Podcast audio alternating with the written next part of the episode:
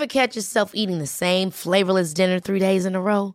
Dreaming of something better? Well, HelloFresh is your guilt-free dream come true, baby. It's me, Kiki Palmer.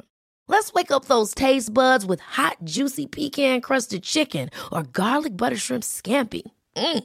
Hello Fresh. Stop dreaming of all the delicious possibilities and dig in at HelloFresh.com. Let's get this dinner party started. Hey, I'm Ryan Reynolds. At Mint Mobile, we like to do the opposite of what Big Wireless does. They charge you a lot, we charge you a little. So naturally, when they announced they'd be raising their prices due to inflation, we decided to deflate our prices due to not hating you.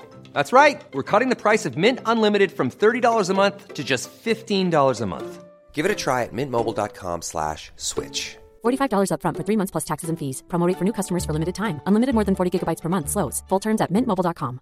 Hiring for your small business? If you're not looking for professionals on LinkedIn, you're looking in the wrong place. That's like looking for your car keys in a fish tank.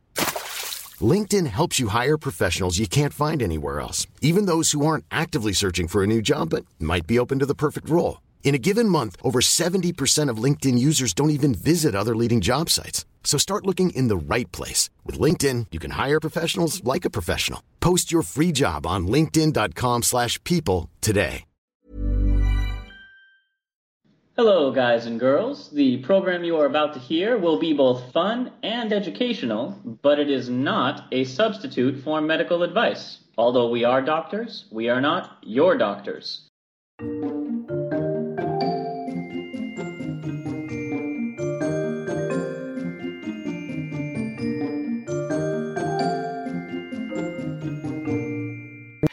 Hello and welcome to Travel Medicine. As always, I'm your friendly neighborhood internal medicine doc, Dr. J. Hey guys, Dr. Santosh here, pediatric infectious disease doc and researcher. How you doing? And welcome to Travel Medicine After Dark. Wow, wow, wow. Right? Oh yeah. I don't I don't have the smooth jazz sound effect queued up. So Nor licensed. Yes. like that's ever stopped us. We've tried. I don't. no, we haven't. You can't play that without Yeah. a license. I'm doing it, Santosh. Watch me. Why? yeah, I I believe that you. I believe that I can, as you can clearly see. Uh, no, I love our After Dark episodes. To be fair, Hmm. After Dark now simply means anything from 4 p.m. onward. That's true. That's absolutely true. Uh, until we get rid of this weird time change that we have. But will that year. work? I, I don't know. At least it'll be six and not five, or five and Hmm. not four. I'm going to give Yeah. you the thoughtful NPR grunt. Mmm. Hmm. Interesting. well, Santosh, do you know what this week is? Somewhere in the middle of November, I'm guessing. Okay, technically correct, which, as we have established, is the best kind of correct. But I was referring to the fact that it is an alternate week. oh my gosh! Uh, and and alternatively, are we going to grace our listeners with one of their favorite biweekly segments? Yes. I never is biweekly twice a week, every other week. One day I'm going to learn that, but it's not going to be today because we are too busy. Ain't nobody got time for that. Instead, Mhm. it's time for everybody's favorite segment, Journal Club. Yay! Oh yeah! Now you I know it's not a Club. I real really journal do. club unless you wave your arms around like Kermit the Frog. I hope you all did. If you haven't, new listeners and whatnot, go ahead and tap that little reverse uh, button on your uh, your podcast app. There, we'll wait. Welcome and now that we're back, back. yeah, like no time passed at all. Yeah. So oh, the, the the miracle of editing. So the theme for this week's journal club appropriately is but will that work? yeah, there there were a few like nice little ambiguous pieces in here that I really loved, and I, I guess we can very rightfully ask at the conclusion of reading each of these, but will it work? For the first story, Santosh is taking two things that go together like peanut butter and jelly. And of course, I'm referring to traditional Chinese medicine and COVID 19. Oh, dear. Josh, I mean, will that work? No, no, no. It totally will. Stay with me. Okay. So hear me Okay, out. okay. All right, all right, okay. I'm, I'm, I'm here. I'm here. We have established over the course of this season that we are pro vaccine as it decreases your risk of catching COVID. It does. have- It, it, it's yeah, absolutely. Go ahead. Go ahead. Sorry. We have also established there are a variety of ways to do this, and we're constantly looking for new ones. But what you may not be familiar with is that I dabbled for, you know, about a few months. I dabbled for a few months in traditional Chinese medicine, and one of the first things I learned how to do was cupping. Uh, because they don't let you near the acupuncture needles until you can uh, handle your glassware. so, is it uh, just to you know educate some of our listeners out there? Although we have a very educated audience, I'm I'm almost you know I I know our the, our good people, but the like cupping like you, when you gently like put your hands under something? Is that is that the technique? I don't know it's, what you do. it's not like the Patrick Swayze cupping. Instead, it is an ancient form of alternative medicine or traditional Chinese medicine in which a therapist puts special rounded cups on your skin that have been heated for a few minutes to create suction and it, you know, just sucks a little bubble of skin right up into the cup and people get it for many purposes in TCM it's used to help with pain, inflammation, blood flow, chi manipulation, relaxation, well-being, and it's even occasionally used as a type of deep tissue massage. Okay, got it, got it, got it. So this is um, physics 101, right? So when air cools down, it contracts, right? So you start off by heating air in a glass, or you said sometimes ceramic, or pretty much always glass. It's usually glass, it can be bamboo, terracotta, supposedly Okay. silicone, although I don't know how well how comfortable I feel That with that idea. Uh, sure. So the cup needs to be rigid so it doesn't collapse. But if the inside air of the cup is hot and you apply it and the ambient temperature is cooler, then the air cools down and therefore the volume of the air inside contracts and you have vacuum or suction. So But before This- you lose that suction, you flip the cup upside down, you put it on Mhm. the skin, and this causes your skin to rise Like according pucker. to the vacuum and redden Yeah. in the area under the cup as your blood vessels expand. The cup is generally Okay. left in place for up to three minutes, okay, and okay. then uh, it, when it's removed, it leaves a tiny little bruise that you have for like the next few days. And if you're first getting introduced to cupping, you might get only three to five cups placed in your first session. Uh, and it's okay. very rare to get more than five to seven placed, even for any, even for treatments in China. it's kind of a gentle pinch, so to speak. So it's it's not one of these things that's like a you know a, a- acupuncture being you know the needles going in or something like this. This is really just a little little pinch, just like that. But it's it's done with the cup rather than with your fingies. It's more like, uh, do you remember those old? Hmm.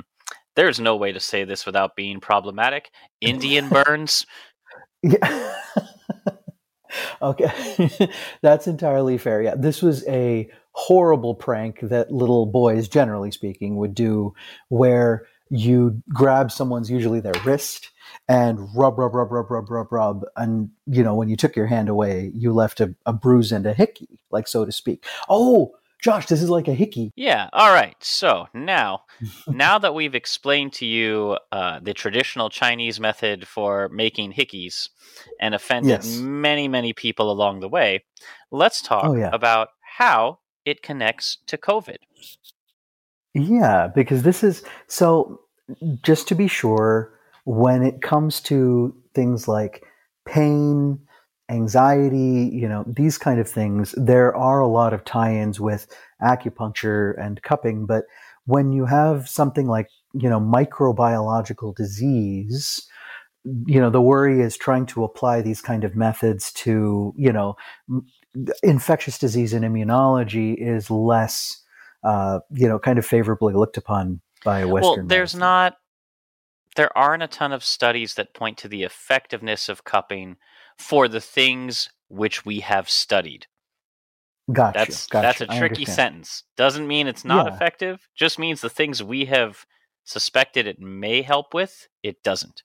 Uh, however, it. it is now that's being used. However, it is now being used as a type of COVID 19 vaccine delivery method. And you may be asking yourself, how could a hollow cup possibly deliver vaccine? Right now, Oh. this these crazy liberals and their vaccines they'll just think of anything to throw to throw particles at you not true my Sure. friends Okay, okay. when it comes to vaccines we have learned suction against the skin seems to somehow make the cells of the dermis take up and more efficiently use vaccine particles Okay, okay. So in this particular case, you're you're doing something to the skin. You're, you know, lightly abrasing it, you know, you're you're making it kind of pucker, stretch. And then when you deliver the vaccine, so, you know, for instance, Pfizer, BioNTech's or Moderna's, before or after you do the cup? Before? before. So in, this Okay. particular trial, it's they're using a plasmid made by South Korean biotech firm Gene One Life Science, and the oh, okay, plasmid, okay. the plasmid, much like most of the other kind of mRNA vaccines or even the uh, the DNA. the DNA ones, encodes the coronavirus spike protein. So Okay. this is being investigated more for the delivery method rather than the vaccine itself uh, because Okay. this this particular South Korean vaccine has not yet been approved. But the vaccine will be injected into the skin of the arm as normal.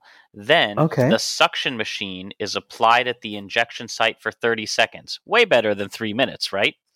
Oh, sure. Okay. And Oh, because it's only then the- 30 seconds, you're not getting a hickey along with it. It isn't painful and leaves no mark. this is going to be a little bit different than the current uh, vaccines. I, I think every last one of them. So in in this country, in the United States, we have Pfizer, BioNTech's, we have Moderna's, uh, so-called Comirnaty, who came up with that name, and then uh, Janssen or Johnson and Johnson has that one. We have. Um, I don't think we have AstraZeneca Oxford available here, do we? We do. no, But no, AstraZeneca no- hasn't been approved by our FDA, nor has By FDA. Right, and there's a couple of these others that that are seen around the world. There's actually a, a big cadre of vaccines out there, but the issue is that most of them are given. All of the ones here, at least, are given intramuscular. So it's actually much deeper than just the skin. It goes into the actual muscle tissue. So this is a different delivery in a couple of ways because this is delivered either intradermal or subcutaneous, right? And then you do the suction on it. Now, we're not jumping straight to trying this on humans just yet, but studies okay. on rats that have been published within the last week from Okay. when this episode releases showed that using this suction device actually boosted the amount of antibodies made by the animals post vaccine a hundredfold. Oh, nice. Okay, okay. Now, a hundredfold Oh. in rats versus a hundredfold in humans may or may not be that you may not see the same scale Right. of of response, but the working theory is that this happens because the stretching and then subsequent relaxing of the skin cells obtained during cupping encourages the cell membranes to pull inwards, taking in particles that were previously outside the cell. Think of it as a rubber band snapping back in slow motion. so this is really interesting and and I love the methodology that they're thinking of here because this is actually really simple just mechanical stretching to allow, in this case, plasmids, which are circular particles of DNA or circular molecules of DNA, to get into the cell. Once it's there, as most DNA and RNA based vaccines are want to do, it's then engages the machinery of you know ribosomes, um, you know, to eventually uh, transcribe, translate the protein, the spike protein, which is then you know it's assembled and then excreted out into the world and recognized by you know your T cells and your B cells, and and you make antibodies against them. So Josh, this isn't actually too crazy at all. When I'm in the lab, um, I often have to deliver uh, genetic material into cells, right? And we have several ways of going about this because if you are just to like, you know, squirt in in liquid, you know, DNA to sit on the cells, it's really not going to go through the membrane. You're not going to have a lot of uptake. And that's but, exactly why plasmid based vaccines really haven't been a viable off. method for years because even though plasmids are stable at room temperature and don't have the supply chain storage problems that you'll see with Pfizer and Moderna, uh, right. uh, they've really been held back by the difficulty of getting enough DNA inside the cell. So the hope is that by using this cupping method to, you know, force more. DNA. Yeah. yeah, yeah. Yeah, yeah. So we have other ways. In the lab, we actually, you're going to love this. We have electroporation where you actually you send a little shock across the cell get in the there. Gets, yeah. And then we do have um, chemo uh, uh, you know chemicals that you can use to make little holes in the cell membranes as well. But you know these are somewhat dangerous. In cell culture we do know that it kills off a lot of the cells. So you have to play kind of a numbers game to make sure that you know you have enough cells and enough dna that you know some of them will live and and take up the dna but yeah dna plasmids are fantastic josh. You can transport them in fact if you needed to you can transport them on a little disc of filter paper um, just you know at, at room temperature and it'll be perfectly stable like on a plane flight and then landing and it won't be infectious or anything. It'll just sit right there. And then you just fill you know like um, add some water and the DNA comes right out.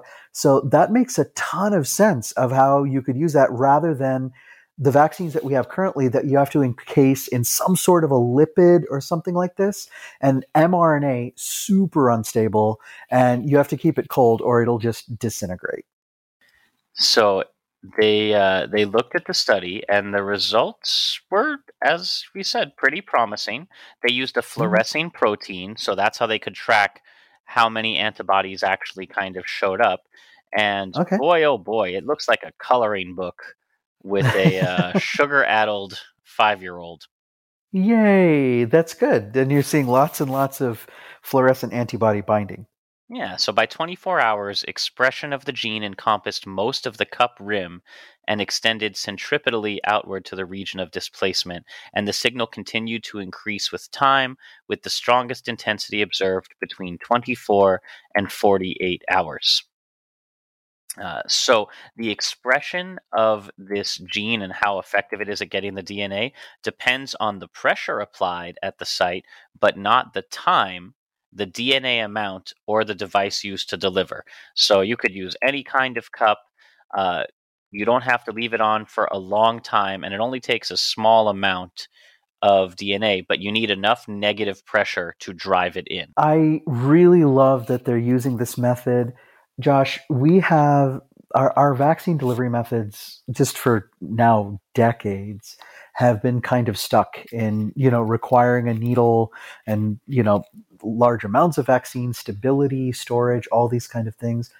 This simple, you know, couple of steps seem to overcome so many hurdles. So I'm I'm excited for this. This is uh, wonderful because it affects not just one vaccine, but vaccination as a as a practice or as a science. Yeah, so you would still require at least a small needle stick, but this is a enhanced delivery technology which again, although it seems counterintuitive uh, to just use a cup to kind of jimmy the handle in and get more DNA. well, no, this is getting us closer to, um, uh, you know, every time you saw uh, Dr. Beverly Crusher on Star Trek The Next Generation deliver a medication, she'd use something called a hypo spray. She'd just put a little thing against the skin and it would go like that. Uh, and we're, we're getting closer to Star Trek times. This is so awesome. So let's uh, move on to our next story, which kind Okay. of builds on this idea. Okay, okay. And it's it's another COVID story. We're going to split half and half this week. Yeah. Um, We can't be all COVID all the time. and a new skin patch coated in COVID 19 vaccine may actually work better than a single injection. So, again, Ooh, okay. trying to work our way away from needles, which by and large humans do not enjoy. Yeah. absolutely, absolutely. And instead create a skin patch to administer vaccines that may give greater immune protection than a traditional injection. Because, again, same supply and supply chain issues, it can be stored at room temperature, and most importantly, it can be self administered. Oh, no, right. Because if it's it's it would be like putting on a band aid. That's exactly what it would be. It'd be a band aid with a bunch of little spikes coated in dried vaccine schmutz that you would uh, lay onto yourself. And down in Brisbane, Australia, Mm-hmm, David Muller and his colleagues have spent years developing a skin patch that can deliver flu, polio, dengue, and other vaccines without requiring any spec- any separate needle or cold storage. And they wanted to know if they could use that same technology for COVID 19. So the patch itself is about a centimeter wide and has 5,000 tiny plastic spikes. So not one needle, 5,000 of them, but they're super small, so you don't even realize they're there. Yeah, yeah. So this is kind of like, um, I guess, smaller than um, uh, burrs or something that you'd find on a like one of those little seeds that cling to your sweater. Yeah, but same exact principle. Um, now, Okay. each quarter of a millimeter, each spike is about a quarter of a millimeter long and coated with dried vaccine that is far more stable than liquid forms. And it Oh, is yeah, then okay. applied with an applicator that painlessly presses the vaccine into the upper layer of skin. Uh, you may have this applicator at home. I want you to open your hand and go Mhm. ahead and look at your thumbs. That's a good applicator right there. We apologize to all of our listeners who don't have thumbs. it's a it's a new world, Josh. I was just trying to picture like dog listeners, Oh, rabbit listeners. God. No. There are people who just don't have thumbs for various reasons. Stop it. Did they donate them to alcoholic drinks like the frostbite toe we've talked about? no, they they have you know either a limb deformity or they've had trauma. I'm trying to I'm trying to be more inclusive.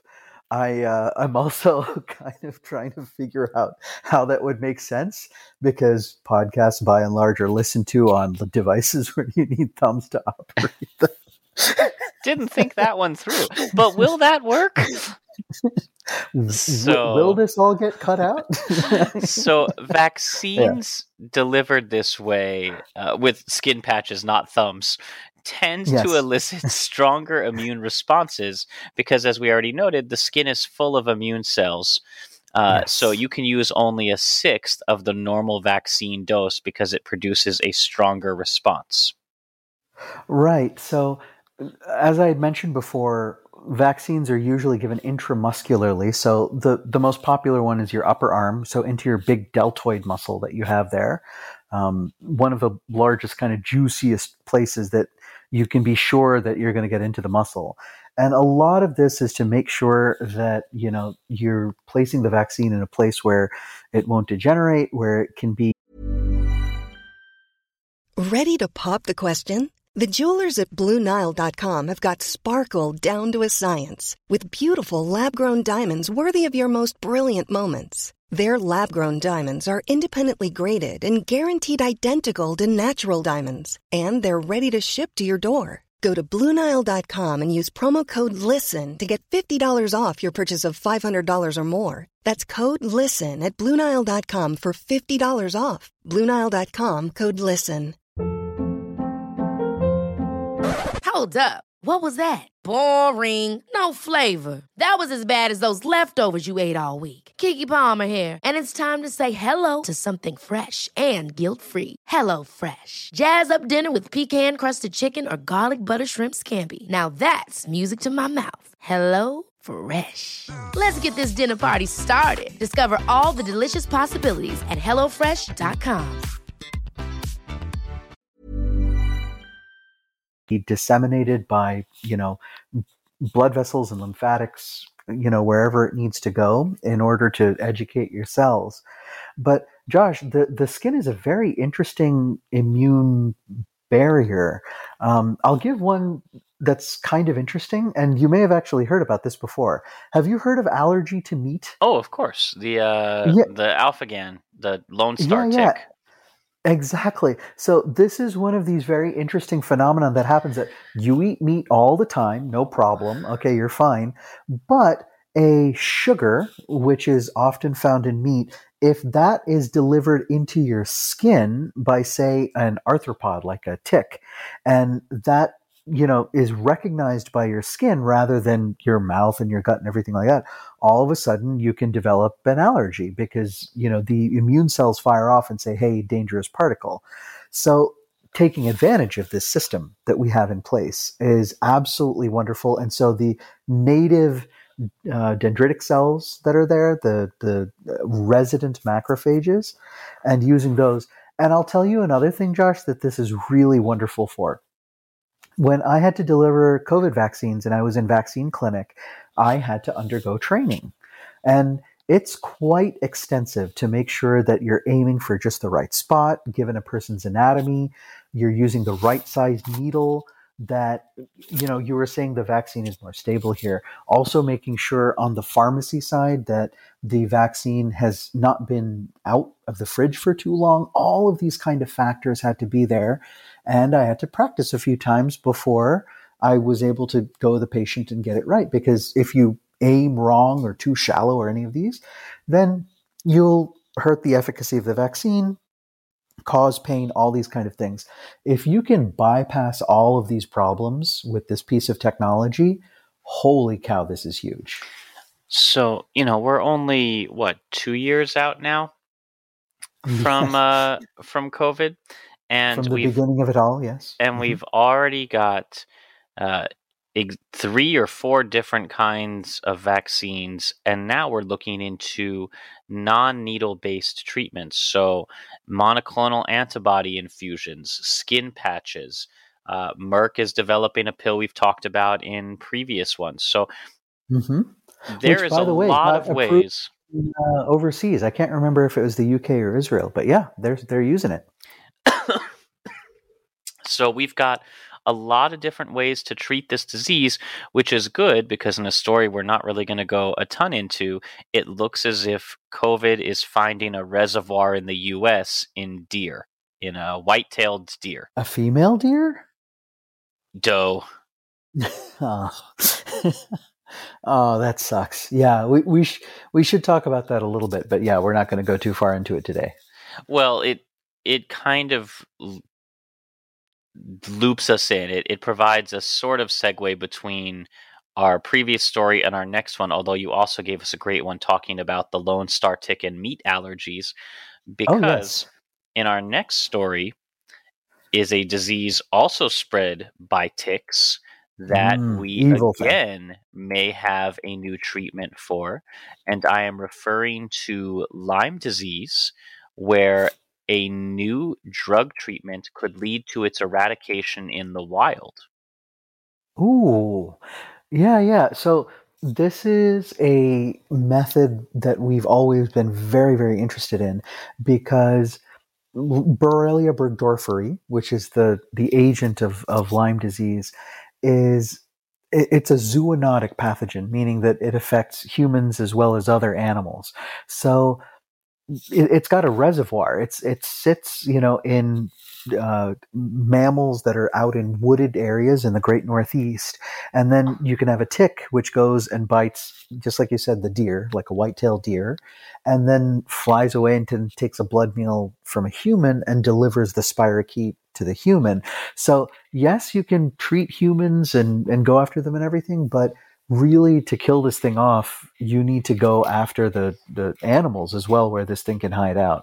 Yeah, the source. So the disease is a growing problem in North America, and Lyme disease, Borrelia burgdorferi, uh, is in wild mice, in deer. Ticks that feed on them can infect other animals, including people. And mm-hmm. if left untreated, it can lead to long term problems such as, let's say, Lyme arthritis. Uh, yeah. At the moment, if you are have symptoms of Lyme disease in the acute setting, such as a bullseye target style rash and a flu like illness, you're mm-hmm. given antibiotics like doxycycline that kill a wide range of bacteria, but also have, you know, a few side effects, as many medications do, and also lead to the opportunity of creating antibiotic resistance. Right. So all things we definitely don't want, um, even you know, especially when Josh, what you're talking about is if you have to use an agent like that um, very widely, right, across you know a herd of animals or something like that. So if we go around willy nilly trying to use doxy, for instance, trying to just antibiotic wipe out, you know, across a bunch of deer, then, well, A, more than likely that horrible Lyme will get some resistance over time. But then, just like we have right now the problem with our cattle uh, actually harboring antibiotic resistant bacteria and very virulent bacteria that can you know give us problems when it ends up you know in our water supply and in our food the same exact thing can happen you know spreading antibiotic resistance you know with gut normal gut bacteria in deer and mice and rats and all these kind of things and you do not want that out there now a new compound may mm-hmm. provide a solution to that problem where we're not going to create antibiotic resistance, and we can just massively dose animals. And this compound is called uh, hygromycin A. Yes. yes, hygromycin A, correct. Because um, it stops but, it from growing in mice. Yeah. but I will uh, I'll take uh, uh, not offense. What do you take it? I will take exception to um I to accept. One, yeah. to just to just to one part, just to one part. Um, hygromycin A, which is actually, and you'll absolutely love this, Josh, also called totomycin. it's an aminoglycoside antibiotic. We have known about this compound since the 1950s. We actually did you know, identify it. Um, 1953 by Waksman and Henrici. Okay. And they found the antibiotic activity against Staph hemolyticus and a few other bacteria. The problem really was kind of concentrations and toxicity in terms of, you know, what we could use it kind of uh, you know on the the bacteria that you know we were looking for not little spirochetes and it fell by the wayside because its utility was just not there within a non-toxic window, right? So that's why it, it fell away. But we've known about this thing for well, decades. for humans, maybe there's a toxic window, but it's sure. completely harmless to animals. And although it mm-hmm. has little effect on most bacteria, it is highly deadly to spirochetes such as Borrelia and incidentally syphilis. Uh, oh yeah, and it's so cool because really, you know, we didn't know about these, you know, spirochetes very well in the 1950s, right? We a little bit, but we didn't think to go over there. We were trying to go after, you know, You the know more why we didn't know about syphilis in the 1950s? Because free love What? didn't show up for a decade. not true, not true, not true. We we knew about the the uh, the of itself, but the the way to kill it, you know, had just come out. Penicillin, right? Post World War II, and so now, okay, well, can I use penicillin, which is really easy to use, and we can deliver this one, or do I go for this like a little bit of more of a toxic compound, you know? Um, so well, that's stop why, calling it- it, a toxic compound because, again, it's not. yeah. Uh, in animal tests, you know, carried out I- recently, the team observed exactly zero harmful effects of hygromycin, no matter how high the dose. I, I should take that back. You're absolutely right. It, it is not uh, in in like a horrible, rampant, you know, kind of toxicity thing, but it is all relative in terms of what penicillin could do for you know at a much lower dose and you know for much more availability. So I'll- yeah, I'll it back that way. when back before everything in their mother had penicillin resistance.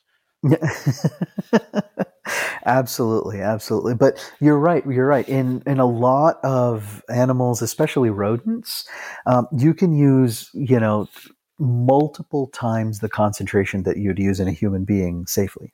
And that was the problem. A field trial done, you know, 15, 20 years ago with doxycycline, leaving, you know, huge piles of doxycycline baits out to kill off all the Borrelia in local area mice and deer was successful. But the widespread use of the chemical was undesirable because it leads to microbes evolving antibiotic resistance and also these antibiotics, which are not necessarily without side effects, getting into the soil uh, and water supply and things like that. Even if they originally came from bacteria in the soil, we've changed them around since then. However, feeding bait laced with hygromycin to mice can eradicate Lyme disease from whole areas without causing any of those problems. Uh, nice. because okay. it's extremely difficult for Borrelia to evolve resistance to hygromycin because, and this is great, the chemical hygromycin itself resembles essential nutrients that spirochetes cannot make themselves or take up using a specific transporter. So any mutation that blocks the take up of hygromycin would also deprive spirochetes of necessary nutrients. It'd be like if uh, you packed a lunch and your bully stole it, and so you're like, all right, well, then I'm no longer packing lunches. Well, now you're both going hungry. and you're probably going to get beat up anyway. Yeah, and that's what's happening to spir- to these spirochetes. so that's what really makes it so wonderful is it by its very nature cannot promote bacterial resistance because the bacteria the only way to resist would be to go on a starvation strike and die anyway. right. And I I never completely put it past past bacteria in order to, you know, find these little mechanisms and still survive and this this is what uh, Ian Malcolm said, right? Jurassic Park life ah finds a way. so it it is one of those that I, I never want to discount it entirely. But yes, because of this mechanism, um, you know, it, it works so beautifully. And the fact that we can give it out there to um, wild animals and get the reservoir out there rather than having to go after every, you know, human person and, and try to attack it that way is a excellent, excellent strategy. So this is one of a few, Josh. There, there are many other zoonotic diseases out there. Uh, so, you know, f- having strategies and things like this for uh, some of those other diseases would be awesome. But starting with Lyme is a great place to start.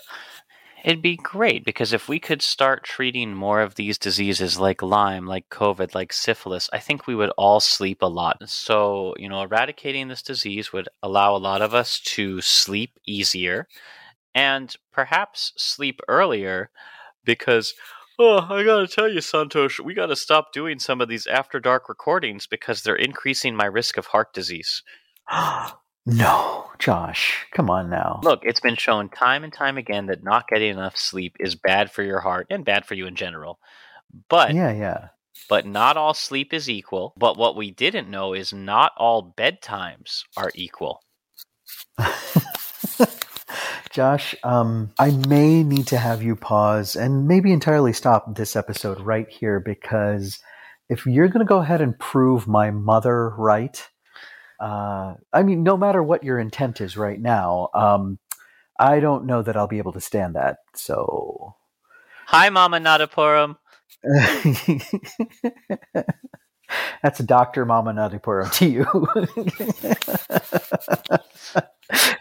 so, in a new study, researchers analyzed data from over 90,000 individuals in the UK, collecting Okay. data on their sleep and waking up time using a monitoring bracelet, you know, like a Fitbit or an Apple Watch or a cell phone, or literally any one of the thousands of ways that technology tracks us.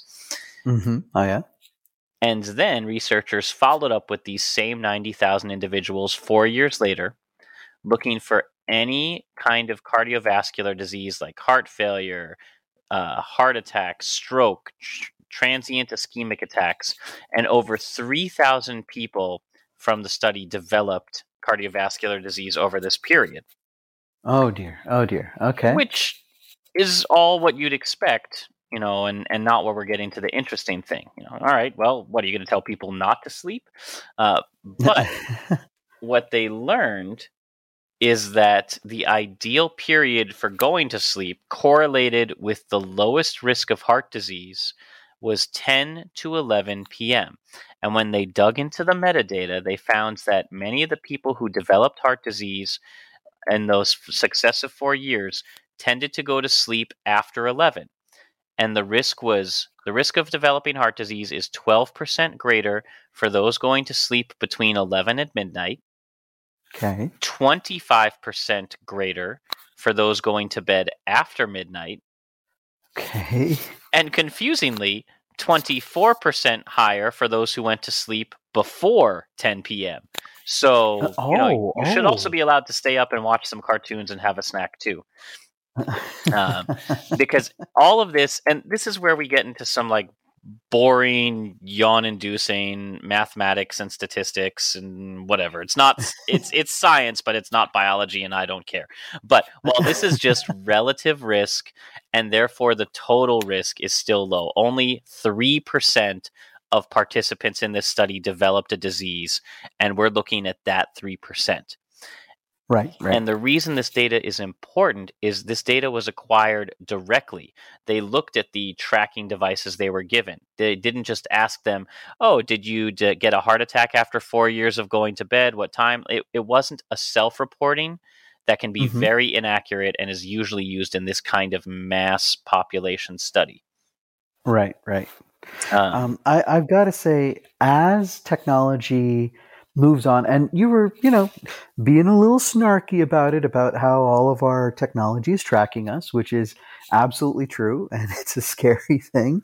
But there is this kind of neat upside is that, you know, just as the Facebooks of the world can use it for evil, we can use it for good. All of a sudden, Josh, I mean, imagine any other point in history where we could track the activity and habits and then disease outcomes of 90,000 people at a clip prospectively. That's crazy. Now, again, this study has only established a correlation, not a causation. So Okay. I can't definitively say that if you don't go to bed when your mother tells you, you will get heart disease. Yeah, yeah, yeah. This is, uh, yeah, it, it's not fair to say that one follows immediately from the other, but just as a very general rule, Josh, I think it's fair to say that this jives with the idea that the right amount of sleep does promote cardiovascular health. So just like, you know, you were mentioned it already, not all sleep is created equal. Sleep too long, sleep too little, but there seems to be a little bit more precision in this, where you can take the advice of get enough sleep, but you know, hey, this is probably the right time to to get to bed. Now I there were it's bad advice to follow. I like now it. there were important gender differences. The association Oh. with increased cardiovascular risk as opposed to stroke risk or TIA or heart failure was stronger in women uh, for all the times after 10 p.m., but going to bed before 10 remained equally significant for men and women. Researchers have exactly zero idea why this happens to be the case, but they they suggest that the timing of sleep is probably a risk for everyone. Uh, but ladies, don't go to bed too late. Right. Um, so, based on these findings, researchers have suggested the ideal time to go to sleep is sometime between 10 and 11. And if you can't do that, at least before midnight. Every minute you delay, the more pressure you're putting on your body.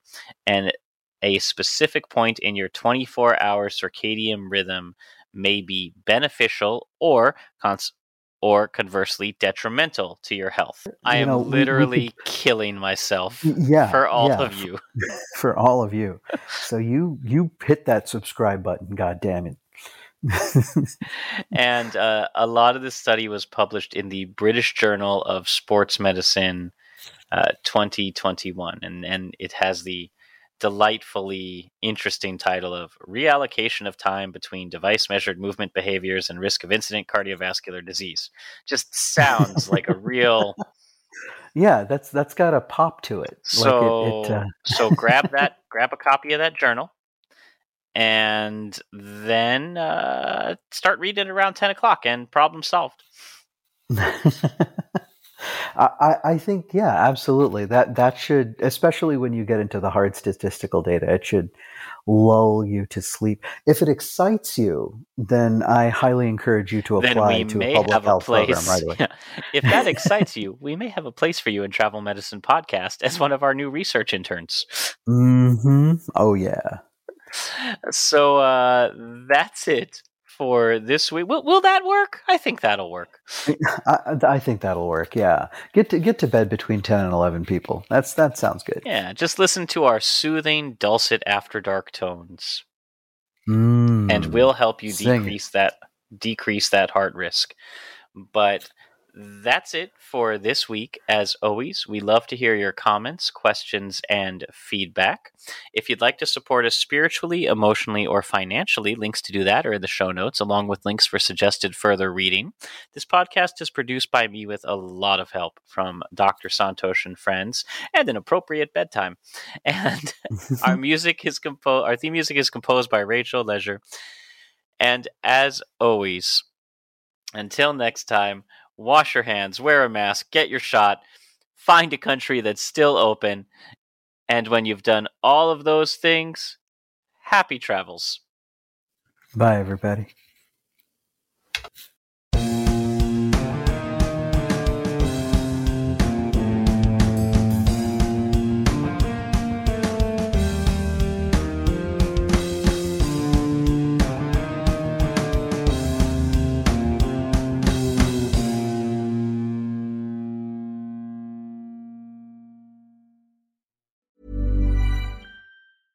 Ever catch yourself eating the same flavorless dinner three days in a row?